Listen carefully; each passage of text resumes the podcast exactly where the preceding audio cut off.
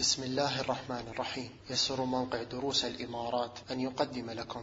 الحمد لله الذي أرسل رسوله بالهدى ودين الحق ليظهره على الدين كله وكفى بالله شهيدا. وأشهد أن لا إله إلا الله وحده لا شريك له إقرارا به وتوحيدا. وأشهد أن محمدا عبده ورسوله صلى الله عليه وعلى آله وصحبه وسلم تسليما مزيدا. أما بعد نستكمل معكم شرح هذا النظم العظيم في بابه. ووعدناكم في اللقاء الماضي أننا سنبدأ هذا اللقاء بإذن الله جل وعلا في الكلام على شروط لا إله إلا الله وفضلها ومكانتها ومعناها وما يتعلق بهذه المسألة وهي معرفة معنى هذه الكلمة العظيمة من أحكام.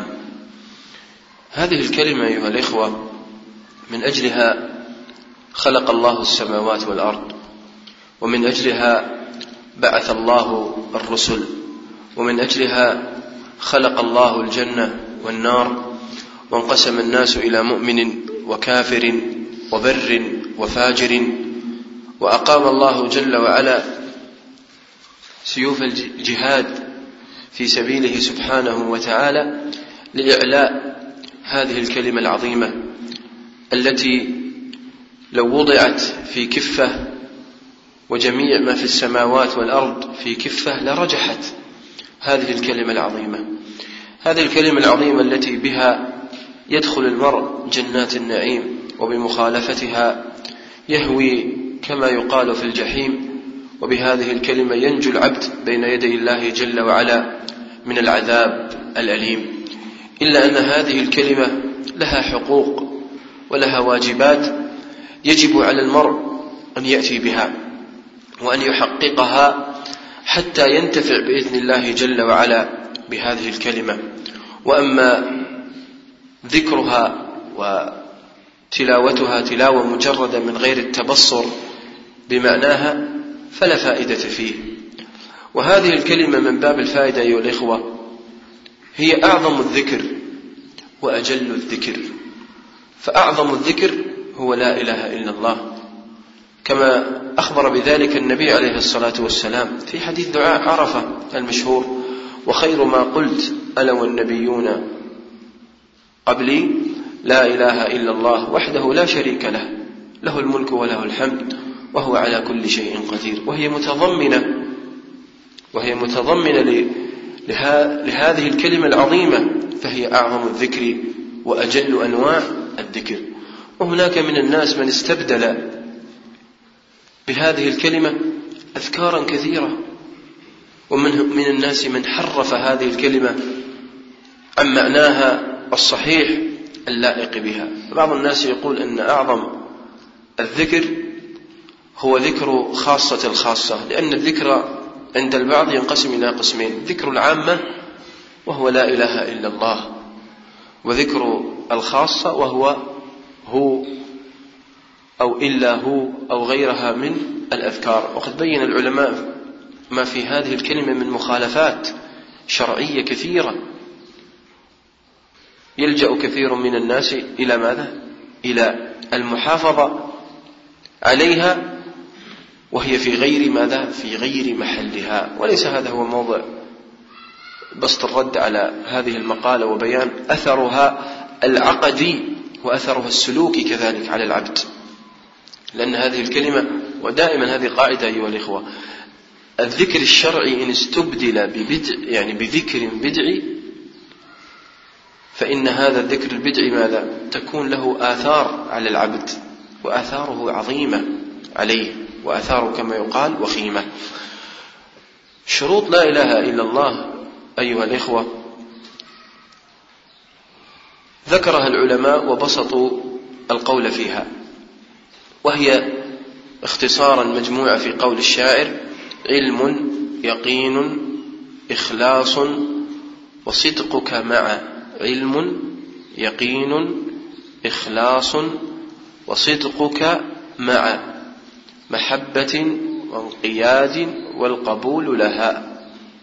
وزيد ثامنها الإشراك منك بما دون الإله من الأوثان تؤلها. نبدأ بهذه الشروط. الشرط الأول أيها الإخوة العلم بمعنى هذه الكلمة إثباتا ونفيا. وهذه الكلمة معناها إثبات التوحيد لله سبحانه وتعالى وما أرسلنا من قبلك من رسول إلا نوحي إليه أنه لا إله إلا أنا فاعبدون. ويقول الله جل وعلا ولقد بعثنا في كل أمة رسولا أن اعبدوا الله واجتنبوا الطاغوت. إذا العلم بهذه الكلمة هو إثباتا كما يقال ونفيا. فأما الإثبات فهو إثبات استحقاق الله جل وعلا وحده بالعبادة. وأما النفي فهو نفي جميع المعبودات من دون الله سبحانه وتعالى فلا يستحق العبادة. لا ملك مقرب ولا نبي مرسل وإنما العبادة محض حق الله جل وعلا وحده. وقال الله جل وعلا في نوح عليه السلام يا قوم اعبدوا الله ما لكم من إله غيره. وجميع الأنبياء أيها الإخوة كانت كلمتهم في التوحيد كلمة واحدة وهي الإثبات اعبدوا الله والنفي ما لكم من إله غيره. وهذه وهذا الإثبات وهذا النفي هو الذي تضمنه قول الله جل وعلا وإذ قال إبراهيم لأبيه وقومه إنني براء ماذا؟ مما تعبدون. إنني براء مما تعبدون. هذا هو النفي. تبرأ إبراهيم عليه السلام من ماذا؟ من المعبودات. وفي آية أخرى تبرأ كذلك من من العابدين. لأن التبرؤ أيها الإخوة عند العلماء قسمين. تتبرأ من المعبودات التي تعبد من دون الله جل وعلا وتتبرأ كذلك من هؤلاء العابدين لهؤلاء ماذا؟ المعبودات. والتبرؤ الأول هو تبرؤ أصلي والتبرؤ الثاني يتبع التبرؤ الأول لأن من تبرأ من هذه المعبودات التي تعبد من دون الله جل وعلا فهو يتبرأ ضمنا من هؤلاء الذين يتوجهون بهذه العبادات إلى غير الله سبحانه وتعالى وهو الذي يعنيه العلماء بقولهم الولاء والبراء. البراءة تكون من المعبودات ومن هؤلاء العابدين. وأما الإثبات فهو قول إبراهيم إلا الذي فطرني. إذا إنني براء مما تعبدون هي لا إله. إلا الله قوله ماذا؟ إلا الذي فطرني. فأصبح فأصبح معنى هذه الكلمة أو العلم بمعناها هو العلم بمعناها إثباتا والعلم بمعناها ماذا؟ نفيا يقول ابن السعدي رحمه الله والعلم لا بد فيه من إقرار القلب بمعنى ما طلب منه علمه وتمامه أن يعمل بمقتضاه.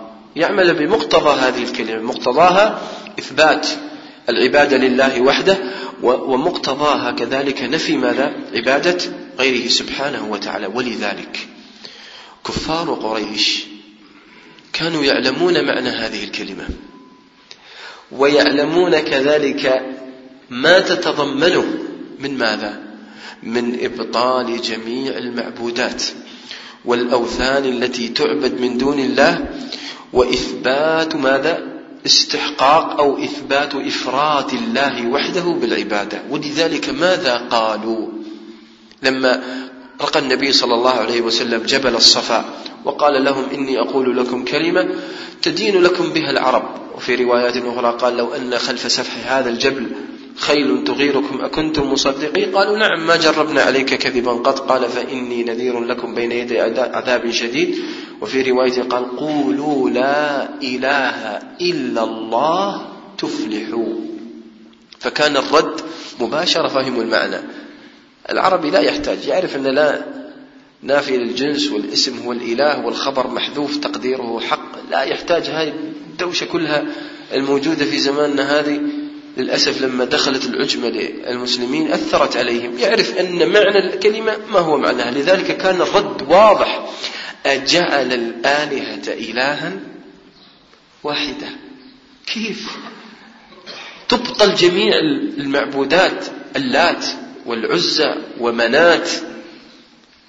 وغيرها من وهبل وغيرها من الأصنام والأوثان التي كانت موجودة في زماننا هذه كلها باطلة. ليس لها شيء من العبادة ويصبح المعبود هو الله وحده فقط. فلما فهموا هذه الكلمة قالوا له تبا لك سائر اليوم ألي هذا جمعتنا ولذلك شيخ الإسلام رحمه الله قال تبا لقوم أبو جهل أعلم منهم بلا إله إلا الله. نعم أبو جهل أعلم منهم بمعنى هذه الكلمة العظيمة وما تتضمنه. ولذلك عم النبي صلى الله عليه وسلم لما قال له قل لا إله إلا الله يعرف ما, ما معنى الكلمة. ولكن كثيرا من المسلمين لا يعلمون بمعناها. إذا الشرط الأول العلم بها نفيا وإثباتا. طبعا العلماء ذكروا أن الطريق إلى معرفة لا إله إلا الله له عدة سبل وطرق. فالطريق الأول هو تدبر أسماء الله سبحانه وتعالى وحده.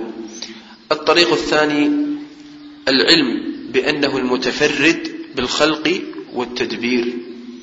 الطريق الثالث العلم بالنعم الظاهرة والباطنة.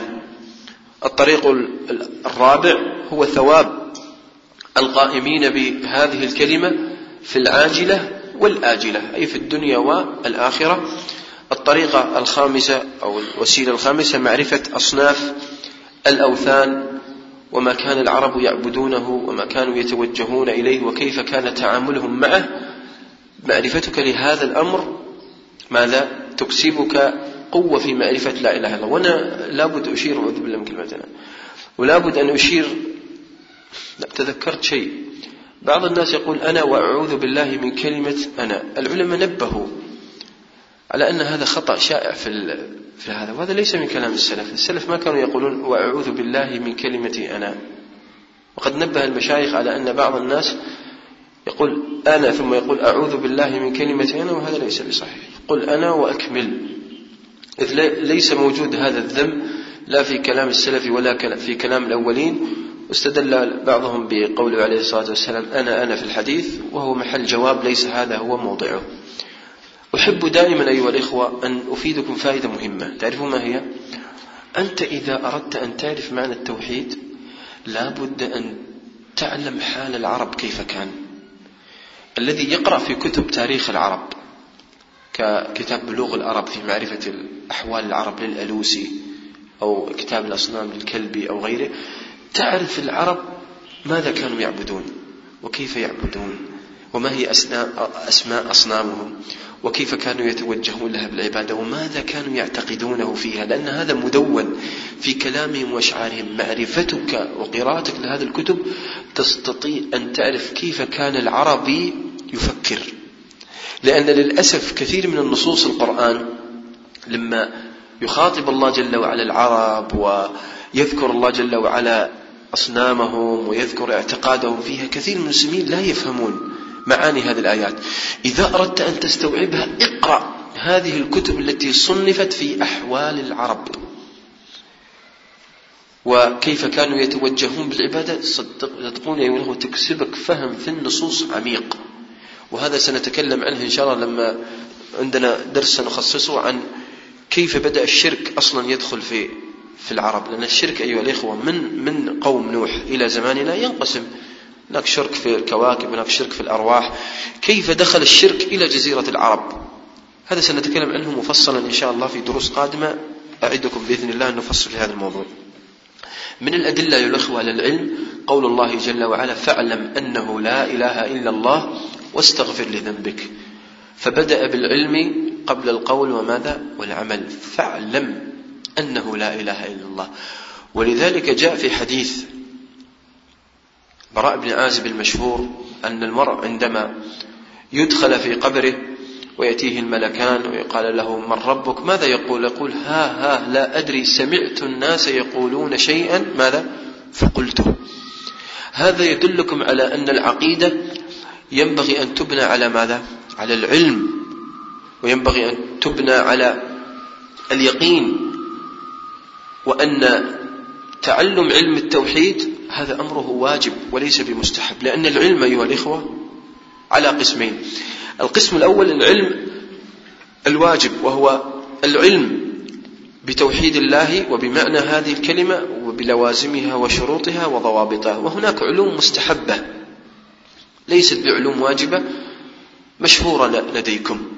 الشاهد أيها الإخوة هو قوله ماذا؟ فاعلم أنه لا إله إلا الله. وقوله كذلك إلا من شهد بالحق وهم وهم يعلمون. ابن السعدي رحمه الله ذكر في هذه الآية قال إلا من شهد بالحق أي نطق بهذه الكلمة وماذا؟ عالما بما يشهد. عالما بما يشهد. مما يدلكم على أن الشهادة لابد أن تكون بعلم. وهنا مسألة مهمة. لابد أن نشير لها. بعض الناس يقول في حديث البطاقة المشهور جاء فيه فيخرج له بطاقة فإذا فيها لا إله إلا الله. البعض يقول يا أخي هذه الكلمة يكفي مجرد القول. ويستدلون بحديث أسامة أقتلته بعد أن قال لا إله إلا الله. طيب يا جماعة الخير أنا لا أريد أن أدخلكم في تشعيبات وتفريعات كثيرة. هذا الرجل الذي شهد بلا إله إلا الله شهد وهو لا يعلم ماذا معناها؟ لا. شهد وهو يعلم المعنى. لأنه كان كافرا وهم في ذاك الزمن يعلمون ما هو الدخول في التوحيد بهذه الكلمة. فأصبح النطق المجرد لا يكفي لأن هناك من الزمن من يقول كل من نطق بلا إله إلا الله خلاص. يقبل منه ويعتبر مسلم ولو لم يعلم المعنى ولو أتى بما يخالف ويضاد هذه الكلمة. بل بالعكس لما تنكر عليهم وتقول لهم أن هذا الأمر عبادة لغير الله يقول لك هم يقولون لا إله إلا الله. كيف تكفرون أو تحكمون بالخروج من ملة الإسلام وهم يصلون و... ويشهدون ويقومون ويزكون ويفعلون و... و... و... نحن نقول نعم هم يأتون بهذه العبادة ولكنهم يناقضون ماذا؟ يناقضون معنى الكلمة. ما الفائدة أن تقول لا إله إلا الله بلسانك وأنت تخالف أمر لا إله إلا الله بفعلك؟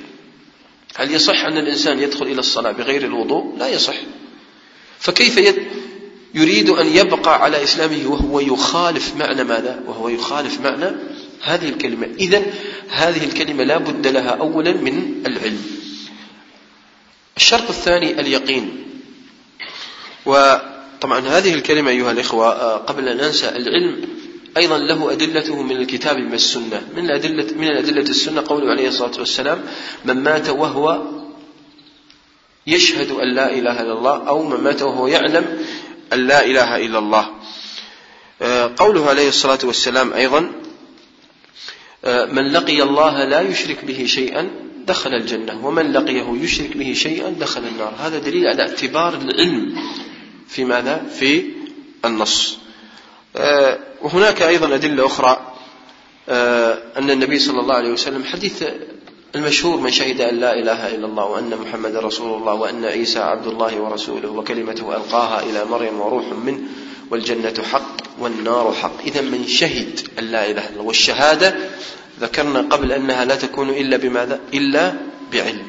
إذا دلت نصوص الكتاب ودلت نصوص السنة على اعتبار ماذا؟ على اعتبار العلم شرطا في هذه الكلمة. الشرط الثاني أيها الإخوة اليقين وهو كمال العلم المنافي للشك.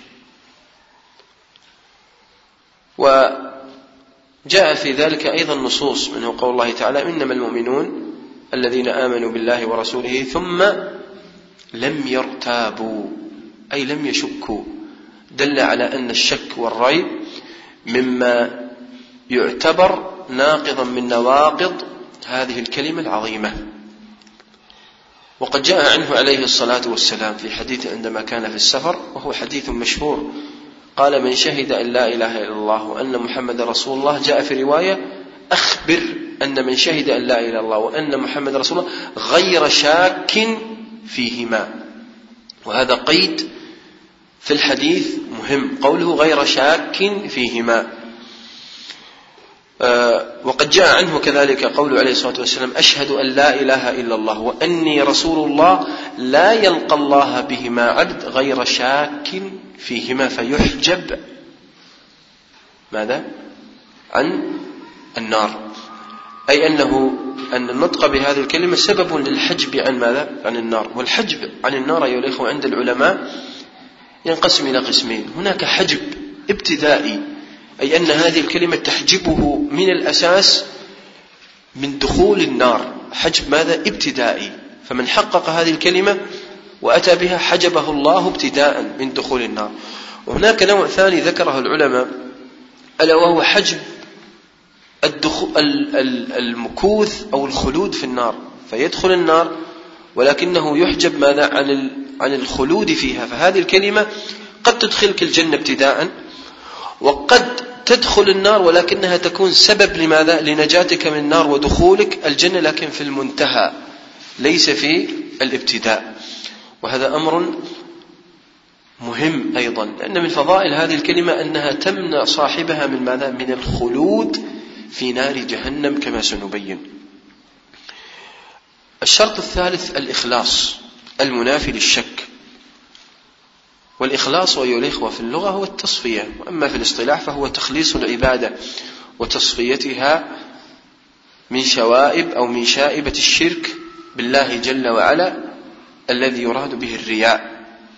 يقول الله جل وعلا فاعبد الله مخلصا له الدين ألا لله الدين الخالص وقد دلت الآيات على وجوب إخلاص الله جل وعلا على وجوب الإخلاص لله سبحانه وتعالى بالعبادة وحده دون ما سواه. يقول ابن كثير رحمه الله أي لا أي لا يقبل من العمل إلا ما أخلص العامل فيه لله سبحانه وتعالى. ويقول العلامة ابن سعدي رحمه الله وهذا تقرير للإخلاص وأنه الدين الخالص له سبحانه وتعالى. يقول الله جل وعلا وما أمروا إلا ليعبدوا الله مخلصين له الدين. حنفاء. حنفاء أي مائلين من الشرك إلى التوحيد.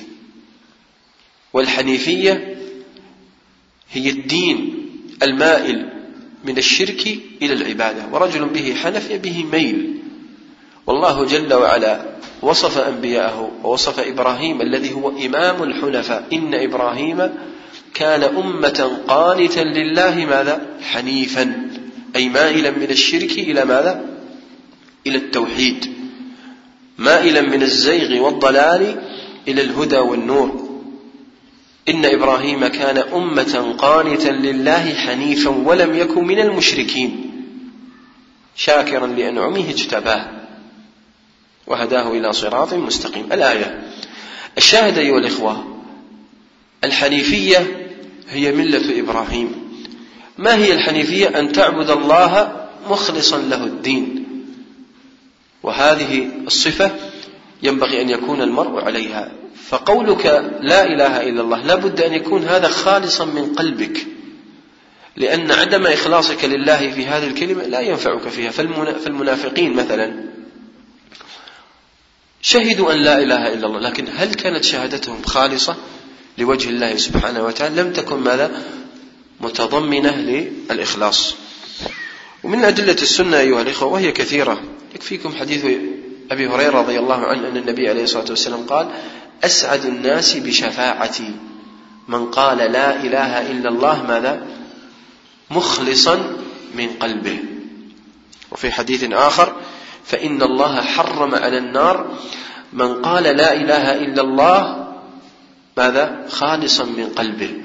إذن الأحاديث تدل على وجوب إخلاص العبد في هذه الكلمة.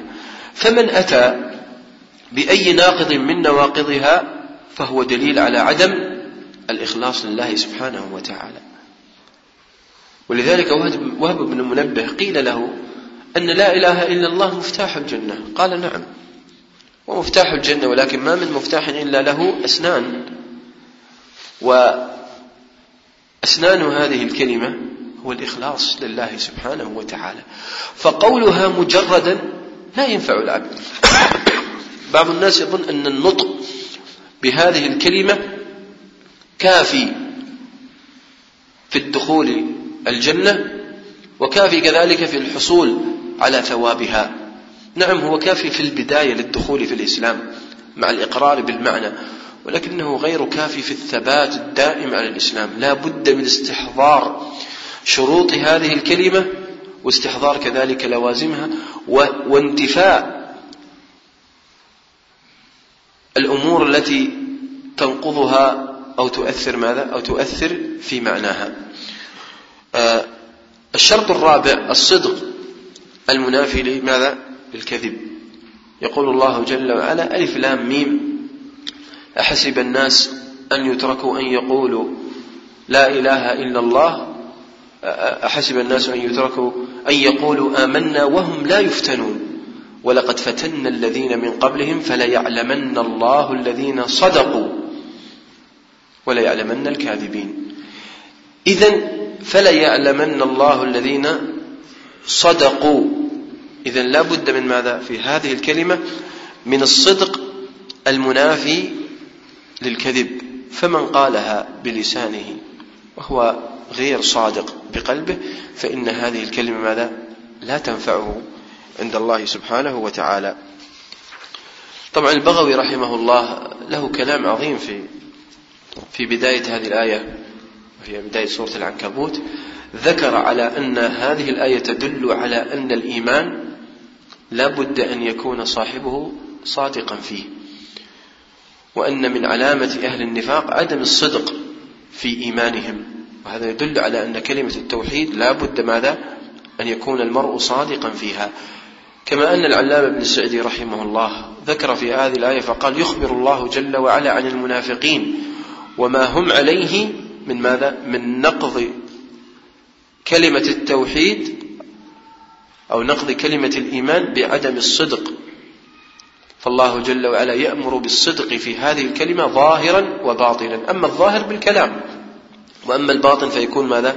بالقلب وقد جاء أيها الإخوة آه، في حديث معاذ المشهور كنت رديف النبي صلى الله عليه وسلم وفيه أخبر الناس أنه من شهد أن لا إله إلا الله وأن محمدا رسول الله صادقا من ماذا؟ من قلبه هذا يدل على أن الصدق أحد شروط هذه الكلمة العظيمة. الشرط الخامس الخامس نعم. المحبة ودليلها قول الله جل وعلا ومن الناس من يتخذ من دون الله أندادا يحبونهم كحب الله والذين آمنوا أشد حبا لله. هذه الآية أيها الإخوة كان العلماء يسمونها آية المحنة أو آية الابتلاء لأن قوما ادعوا محبة الله جل وعلا.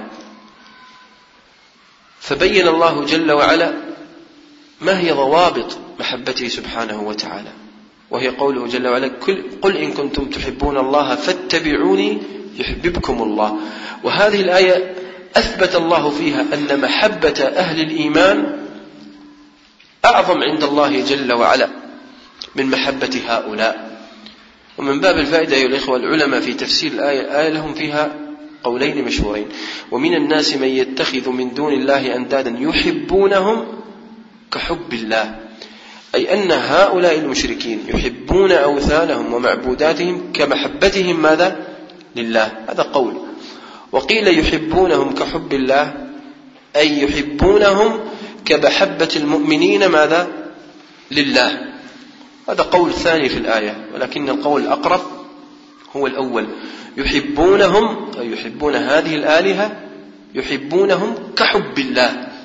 فمن شدة تعلقهم بهذه الآلهة يحبون هذه الآية ويتقربونها بها كما يتقربون إلى الله. وهذا يدل على أن المشركين كانوا يحبون الله وكانوا يتعبدون أيضا لله كما سنبين.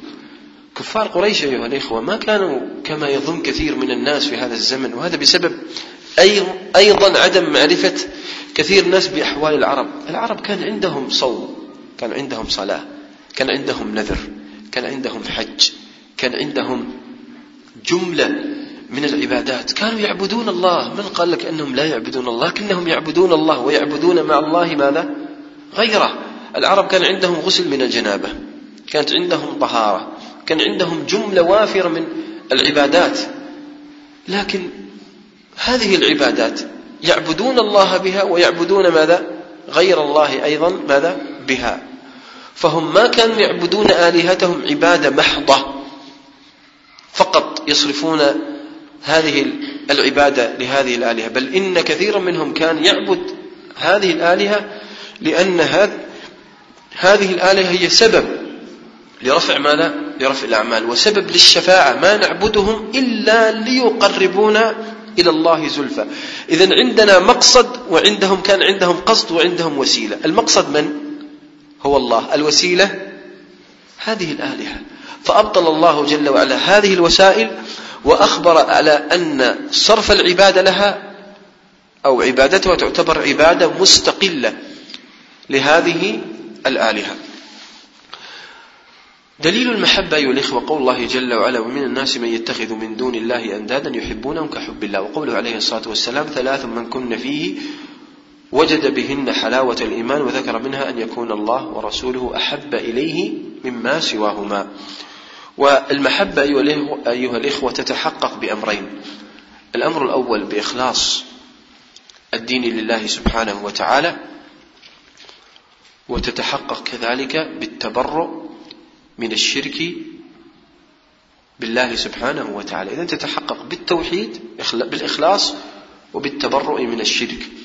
ولذلك النووي رحمه الله تعالى الإمام النووي يقول إن هذا الحديث وهو قوله عليه الصلاة والسلام ثلاث من كن فيه وجد بهن حلاوة الإيمان قال هذا أصل من أصول الإيمان. لماذا؟ لأنه متضمن لعبادة عظيمة وهي عبادة المحبة. الشرط السادس الانقياد أيها الإخوة. ودليله قول الله جل وعلا وأنيبوا إلى ربكم إلى ربكم وأسلموا له. وقول الله جل وعلا ومن أحسن دينا ممن أسلم وجهه لله. فمن تكلم بهذه الكلمة وعلم معناها وعلم شروطها وكان صادقا فيها وكان محبا لها لكنه لم ينقاد. لما تضمنته هذه الكلمة بأن عبد غير الله جل وعلا فهو غير محقق لهذه الكلمة. طبعا الشرط السابع هو القبول المنافي للرد وزاد بعضهم الإشراك بما دون الرحمن من الأوثان والآلهة. ولا شك أيها الإخوة أن هذا هذه الشروط البحث فيها والنظر فيها مهم جدا. ولا بد عليك بشرط أنك تحفظ سبعة شروط هكذا يعني سردا المهم أن تفهم معانيها وأن تحقق ما تتضمنه هذه الشروط في حياتك وتدعو إليها ودائما أيها الإخوة أعظم الدعوة ماذا؟ الدعوة إلى لا إله إلا الله النبي صلى الله عليه وسلم لما أوصى معاذ أوصاه بكلمة التوحيد فليكن أول ما تدعوهم إليه ماذا؟ شهادة أن لا إله إلا الله. نحن نقول دائما نوصي الأحباب وغيرهم يا أخي عليكم بهذه الكلمة ادعوا إليها ما المانع؟ اشرحوها في المساجد وفي الأماكن التي تصلون إليها ووضحوها وبينوها للناس. فيها النفع العظيم ولكن فاقد الشيء للأسف لا يعطيه. إذا هم كانوا بأنفسهم لا يعلمون معنى هذه الكلمة فكيف يدعون إليها؟ يقول المصنف رحمه الله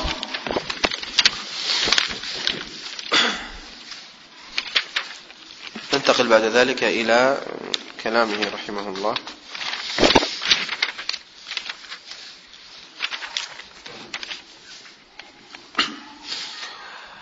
طبعا نحن انتهينا من آه، من شروط لا إله إلا الله. ندخل في شيء بسيط إلى معنى لا إله إلا الله كمعنى للجملة يعني نفصلها تفصيل.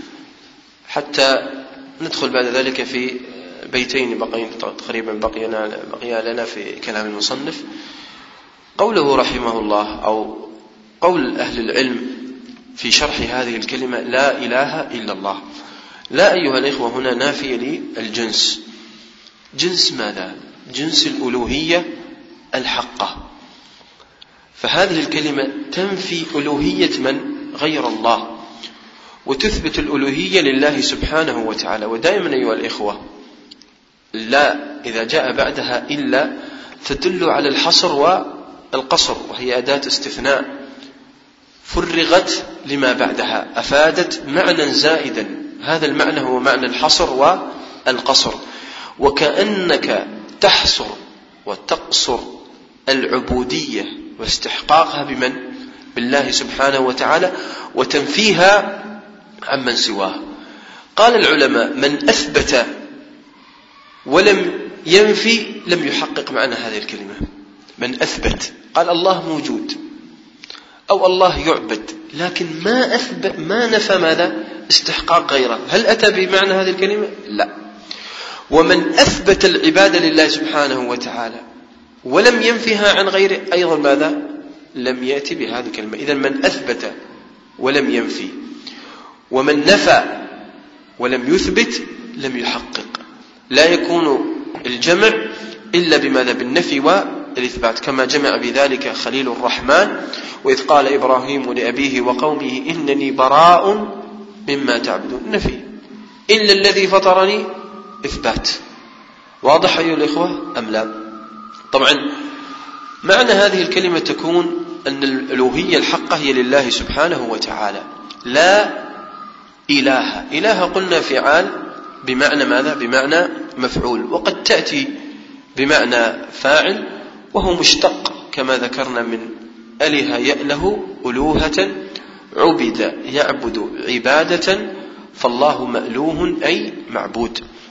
وقد قال بعضهم أن هنا أله بمعنى تحير. وقد ذكر في معنى الإله تقريبا قرابة الخمسة عشر.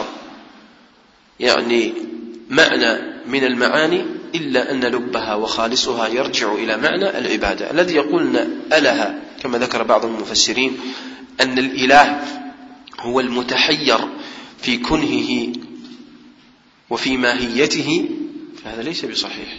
نعم هو متحير جل وعلا في كنهه وماهيته لكن ليس هو المعنى المراد من النصوص كما استقى بعضهم ذلك وفسر كلمة التوحيد بغير معناها. وقد جاء في النصوص ما يدل على أن الإله بمعنى ماذا؟ العبادة كما ذكر ذلك في قراءة ابن عباس ويذرك وإلهتك أي وعبادتك. وهي القراءة غير المشهورة. الشاهد أيها الإخوة الإله في كلام العرب هو بمعنى المعبود كما ذكرنا ذلك سابقا.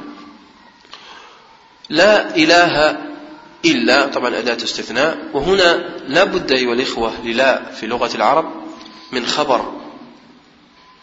وهذا الخبر أيها الإخوة المشكلة كلها في الخبر. المشكلة بلا إله إلا الله ليس في, في الاسم إنما ما هو تقدير الخبر المحذوف. عند أهل السنة والجماعة وعند أهل التوحيد أن الخبر هو ماذا؟ بحق أو حق لا إله حق أو بحق إلا ماذا؟ إلا الله سبحانه وتعالى لماذا؟ لسبب واحد طبعا الأدلة على هذا التقدير القرآن والسنة بأكملها ولكن أنا أذكر لكم دليل واحد الصراع الذي كان بين النبي صلى الله عليه وسلم كما تدل نصوص القرآن الصراع بين النبي صلى الله عليه وسلم ولب دعوته ولب دعوة الأنبياء ليس في ماذا؟ إثبات آلهة أصلا موجودة الآلهة موجودة لكن الصراع كان في إثبات استحقاق هذه الآلهة للعبادة من دون الله سبحانه وتعالى فلو جئنا نقول لا إله موجود هذا يناقضه العقل ويناقضه الشرع. لماذا؟ لأن هذه الآلهة موجودة يا أخي. أنت تقول لا إله موجود إلا الله. من قال لك لا إله موجود إلا الله؟ هناك جملة من الأصناف عبدت من دون الله سبحانه وتعالى. ذكر بعض العلماء جماعها أربعة أو خمسة. أولا عبد الأنبياء من دون الله سبحانه وتعالى. هذا أولا. الأنبياء عبدوا من دون الله جل وعلا. بمثل ماذا؟ مثل عيسى عليه السلام عزير وغيره دلت النصوص على ماذا؟ على أن الأنبياء عبدوا من دون الله جل وعلا. أأنت قلت للناس اتخذوني وأمي ماذا؟ إلهين من دون الله. قال سبحانك. دلت الآية على أن عيسى عبد من دون الله. القسم الثاني الملائكة عبدت من دون الله. ودلت النصوص كما هي آية العنكبوت وغيرها على أن الملائكة عبدت من دون الله. الثالثة عبد من دون الله جل وعلا. الأوثان الأخرى من الأشجار. الأولياء عبدوا من دون الله سبحانه وتعالى. ثالثا وإن كان بعضهم يلحقهم بالأنبياء الرابعا عبدت الأحجار والأشجار وعبد غيرها من الأوثان من دون الله سبحانه وتعالى. فهذا القول يناقضه ماذا؟ يناقضه الواقع. لا إله موجود لا الآلهة موجودة من دون الله جل وقد أثبت الله بالنص على أن هؤلاء عبدوا من دونه سبحانه وتعالى. ولو كان العرب يفهمون من هذه الكلمة لا إله موجود لقالوا للنبي صلى الله عليه وسلم آلهتنا موجودة ما المشكلة إذا كان هذا هو المعنى المراد إذا ليس النفي هنا لوجود الآلهة إنما النفي هو ماذا؟ في أمر عظيم وهو استحقاق هذه الآلهة للعبادة من دون الله سبحانه وتعالى إذا قدر هذا الخبر كما ذكرنا بأنه ماذا؟ لا إله بحق أو حق إلا الله جل وعلا. هذا على اعتبار من جعل الإله بمعنى المفعول أي المألوه المعبود. وهناك من قدر الخبر بمعنى فاعل لا إله من أله يأله فهو مهلوم فهو آله أي فاعل. لا إله قادر إلا الله سبحانه وتعالى أو لا إله رازق إلا الله سبحانه وتعالى. وهذا هو التفسير الثاني. من فسر الألوهية بالربوبية. فقالوا لا إله إلا الله أي لا خالق ولا رازق إلا ماذا؟ إلا الله سبحانه وتعالى. باعتبار أن الإله هنا بمعنى ماذا؟ الخالق الرازق. ونحن نقول إن الإله هنا بمعنى المعبود. وهم يقولون إن الإله بمعنى ماذا؟ الخالق الرازق. للأسف الشديد أيها الإخوة هذا التفسير الثاني كانت طامة كبرى على هذه الأمة. ما زلنا نحن نتجرع أساها إلى يومك الآن. لأن هذا التفسير الخاطئ لمعنى لا إله إلا الله الذي انتشر في المسلمين انتشار النار في الهشيم كما يقال بسببه فسرت الربوبية الألوهية بالربوبية. فأصبح كل من عبد غير الله جل وعلا لم يناقض هذه الكلمة. لأنهم لا يعتقدون بأن المقصود بهذه الكلمة ماذا؟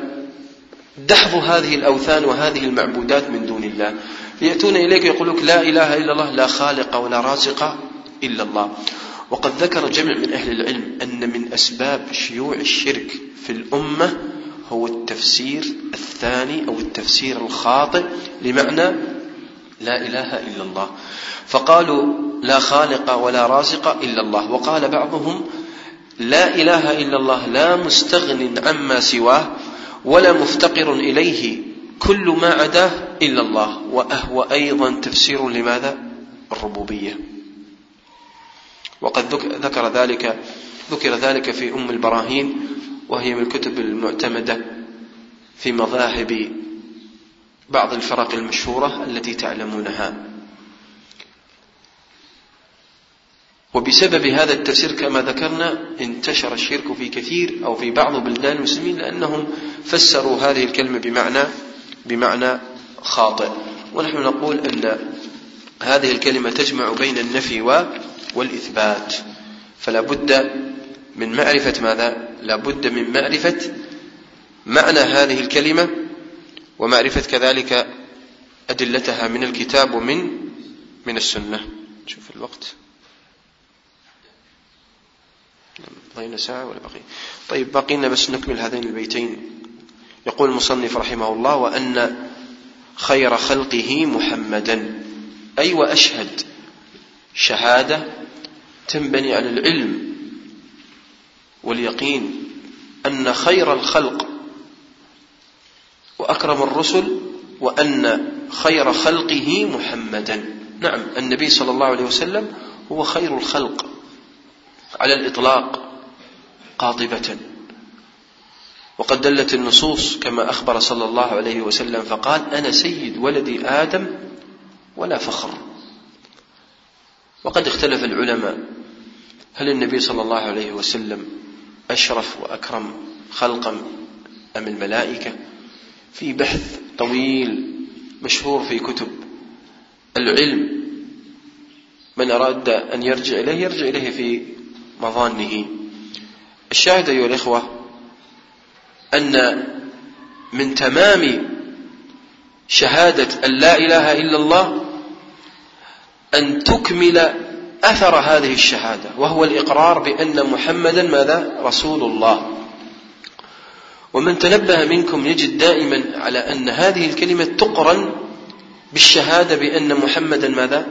رسول الله أشهد أن لا إله إلا الله وأني رسول الله كما دل على ذلك حديث معاذ ودل عليه حديث أبي هريرة ودلت عليه جم مجمل النصوص تقرن بين كلمة التوحيد وبين ماذا؟ وبين الإقرار بشهاده أن محمدا رسول الله. لأن كلمة التوحيد تتضمن حقين عظيمين. حق الله جل وعلا بالعبادة وإفراده سبحانه وتعالى بها وحق النبي عليه الصلاة والسلام بالاتباع. والنبي صلى الله عليه وسلم إنما هو مبلغ عن الله سبحانه وتعالى. ثم وصف هذا النبي رحمه الله فقال من جاءنا بالبينات والهدى هذه صفة لماذا؟ للنبي عليه الصلاة والسلام من هو محمد؟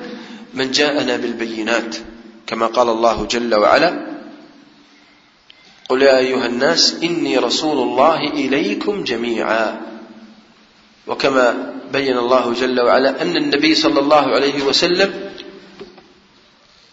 هو الذي بعث في الأميين رسولا ماذا؟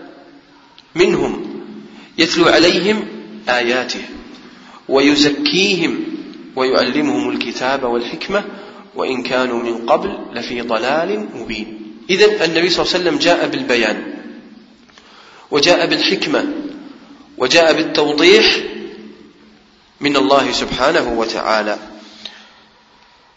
قال رحمه الله تعالى من جاءنا بالبينات والهدى وبين المصنف رحمه الله أنه رسوله كذلك إلى جميع الخلق.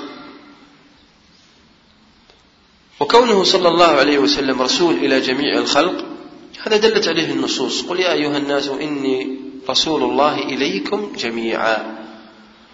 وأخبر صلى الله عليه وسلم في الحديث على أن النبي كان يبعث إلى قومه خاصة وبعثت إلى الناس ماذا؟ عامة. هذا يدلكم على عموم دعوته صلى الله عليه وسلم وأنه خاتم الأنبياء والمرسلين. ما كان محمد أبا أحد من رجالكم ولكن رسول الله ماذا؟ وخاتم النبيين. خاتم النبيين أي أنه يختمهم عليه الصلاة والسلام. ليس كما يقول بعض خاتم النبي يعني زينة النبيين. ولذلك يعتقدون على أن النبي صلى الله عليه وسلم هو بمثل الزينة للنبيين السابقين وعلى أن النبوة لا تنقطع به صلى الله عليه وسلم. ويقولون على أن الأنبياء كما أخبر صلى الله عليه وسلم في حديث اللبن المشهور يقولون هذه النبي صلى الله عليه وسلم جاء ليكمل إحدى اللبنات ثم يأتي الولي ويكمل البناء بأكمله. ولذلك مرتبة الولي عندهم فوق مرتبة النبي. مقام النبوة في برزخ فويق الرسول ودون الولي. فهم يعتقدون أن خاتم الأولياء أفضل من خاتم الأنبياء. قوله رحمه الله بالنور والهدى النبي صلى الله عليه وسلم بعث بالنور كما أخبر الله جل وعلا وكذلك أوحينا إليك روحا من أمرنا. قد جاءكم من الله نور وكتاب مبين. فوصف الله جل وعلا القرآن بأنه نور. وقوله بالهدى الهدى هنا أيها الإخوة هو دين الحق. الهدى هو كل ما بعث به النبي صلى الله عليه وسلم من الخير والتوحيد والإيمان يدخل ماذا؟ الهدى. والهدى كذلك هو العلم النافع الذي ينفع الله جل وعلا به الناس. فالنبي صلى الله عليه وسلم بعث بالعلم النافع وبعث كذلك بدين الحق وهو العمل الصالح. وهذا هو مجمل دعوة النبي صلى الله عليه وسلم. وقد وصف الله جل وعلا رسالته بالهدى هو الذي أرسل رسوله بالهدى ودين الحق ليظهره على الدين كله وكفى بالله شهيدا. الهدى أيها الإخوة عند العلماء ينقسم إلى قسمين. هدى في الدنيا فالنبي صلى الله عليه وسلم جاء بهدى في الدنيا. يهدي العبد إلى ما فيه خيره ونفعه ورجاؤه ويهدي كذلك إلى أفضل السنن وأكرمه وأقومه. جاء بالهدى في أمور الدنيا.